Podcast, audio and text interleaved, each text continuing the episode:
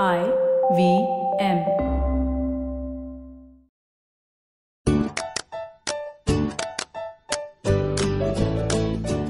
नानी नींद नहीं आ रही। कोई कहानी सुनाइए ना। कैसी कहानी सुनेगी? जानवरों वाली।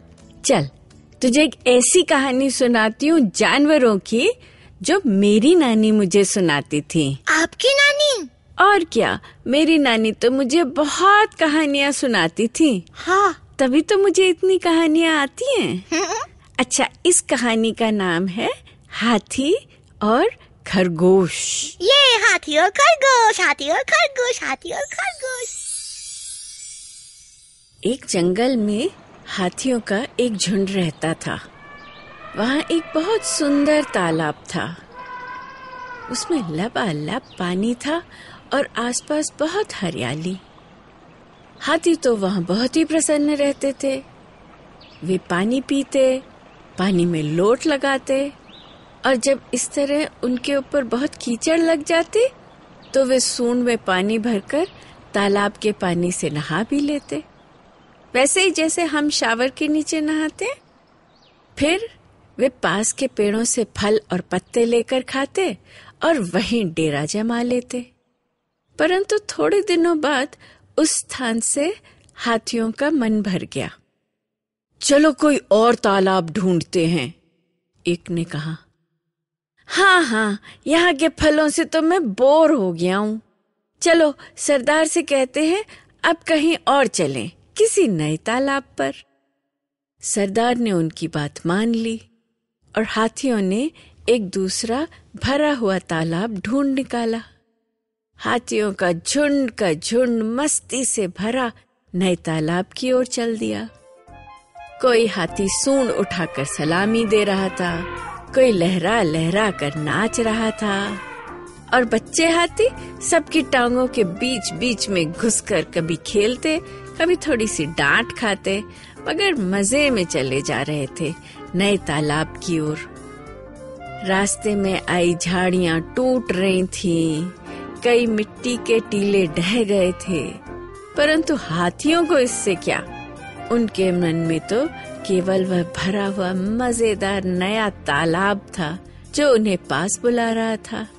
आखिर वे उस तालाब तक पहुँचे। खूब सारा पानी पिया, खूब पानी में खेले। खुद भी नहाए और साथियों पर भी पानी फेंका। फिर तालाब के पास ही अपना डेरा जमा लिया। इस तालाब के पास कुछ खरगोश रहते थे। खरगोशों के घर वही थे, जहाँ अब हाथियों ने डेरा जमाया था। सवेरा होते ही हाथी वहाँ से तालाब की ओर गए और शाम पड़े, खेलते, कूदते, मस्ती करते वापस आए। इतने बड़े हाथियों का इतना बड़ा झुंड। अब सोचो उनके पाँव तले खरगोशों के घरों का क्या हाल हुआ होगा? कुछ खरगोशों के घर टूट गए, कुछ को चोटें लगी। घर टूटने की गड़बड़ में कुछ इधर उधर भागे और खो गए। जब तक उन्होंने थोड़ा होश संभाला, अगला दिन हो गया और हाथियों का झुंड का झुंड वापस उनके घरों के बीच से तोड़ फोड़ करता हुआ तालाब की ओर चल दिया। यह तो रोज सुबह और शाम की बात हो गई। खरगोश बेचारे बहुत परेशान। खरगोशों का राजा बूढ़ा हो चला था। उसे समझ ही नहीं आ रहा था कि वह करे तो क्या करे। राजा ने सभी खरगोशों की एक मीटिंग बुलाई। मीटिंग में सबने अपना अपना दुखड़ा रोया। खामोश! राजा खरगोश बोला, अपने दुख तो हम सब जानते हैं। प्रश्न ये है कि इस समस्या का समाधान कैसे हो?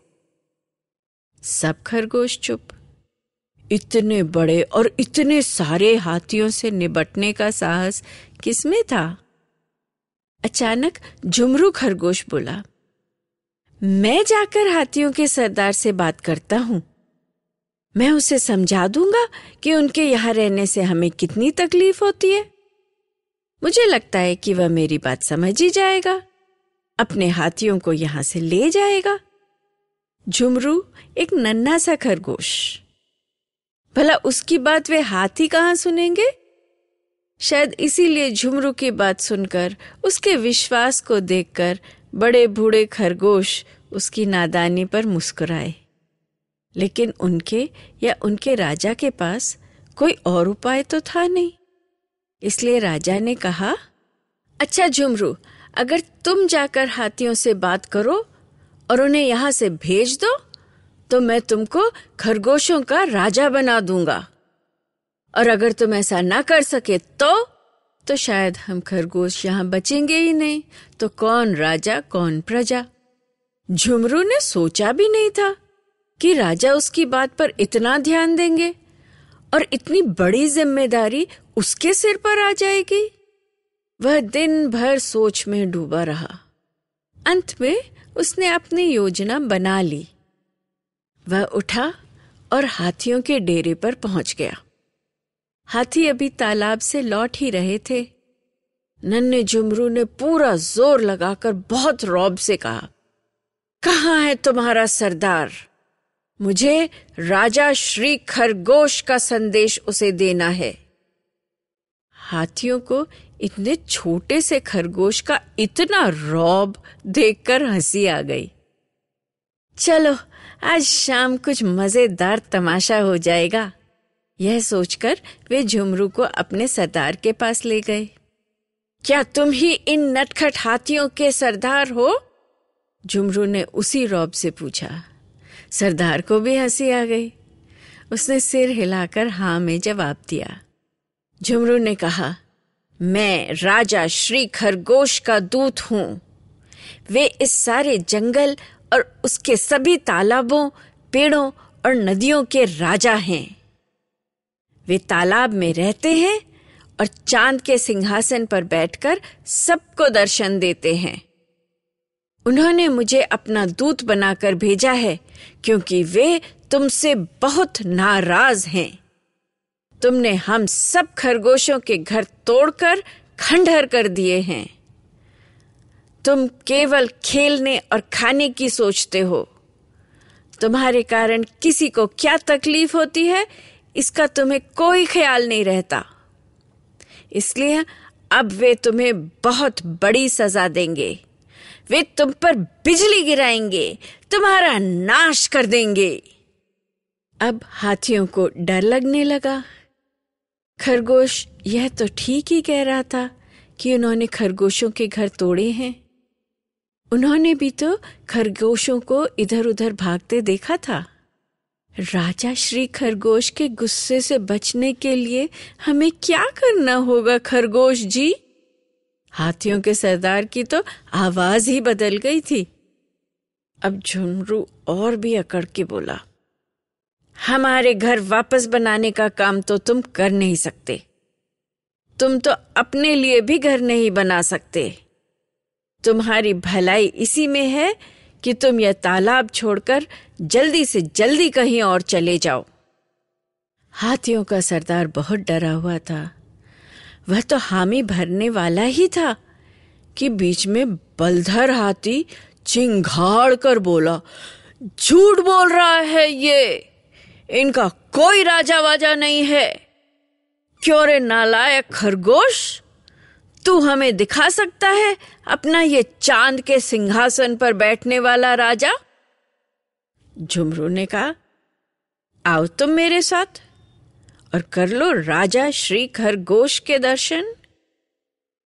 झुमरू बलधर को तालाब के किनारे ले गया। चांदनी रात थी, तारे झिलमिला रहे थे।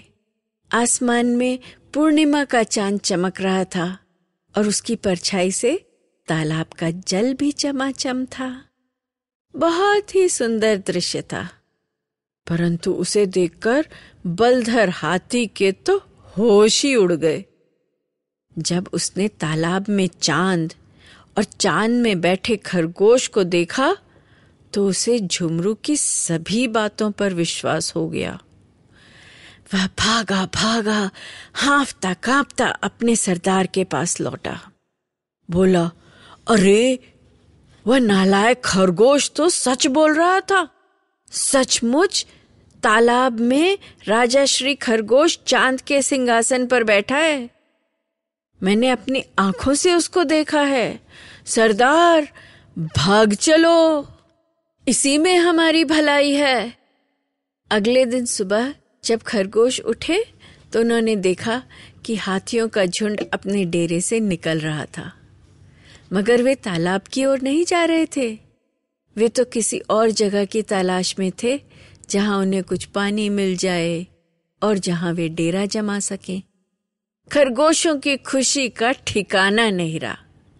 वे तो खुशी से नाचने लगे। तभी उनके राजा ने नारा लगाया, झुमरू राजा की जय! फिर तो झुमरू की जय जयकार से सारा जंगल गूंज उठा। कहानी तो यहाँ खत्म हो गई। पर अब तुम सोचो कि हाथियों ने अगला डेरा कहाँ जमाया होगा और वहाँ उनके साथ क्या हुआ होगा। सोचो सोचो सोचो। अच्छा एक बात तुम्हें मालूम है? पुरानी कहानियों में कहा जाता है कि चाँद में एक खरगोश बैठा है और कुछ लोग कहते हैं चाँद पर बुढ़िया सूत काट रही है, पर असल में तो चाँद पर कोई जीवन है ही नहीं। क्योंकि वहाँ सांस लेने के लिए हवा नहीं है वहाँ के पहाड़ों और गड्ढों के आकार को ही हम दूर से देखते हैं और लोगों ने अपनी कल्पना के अनुसार उनके बारे में कहानियाँ बना ली हैं।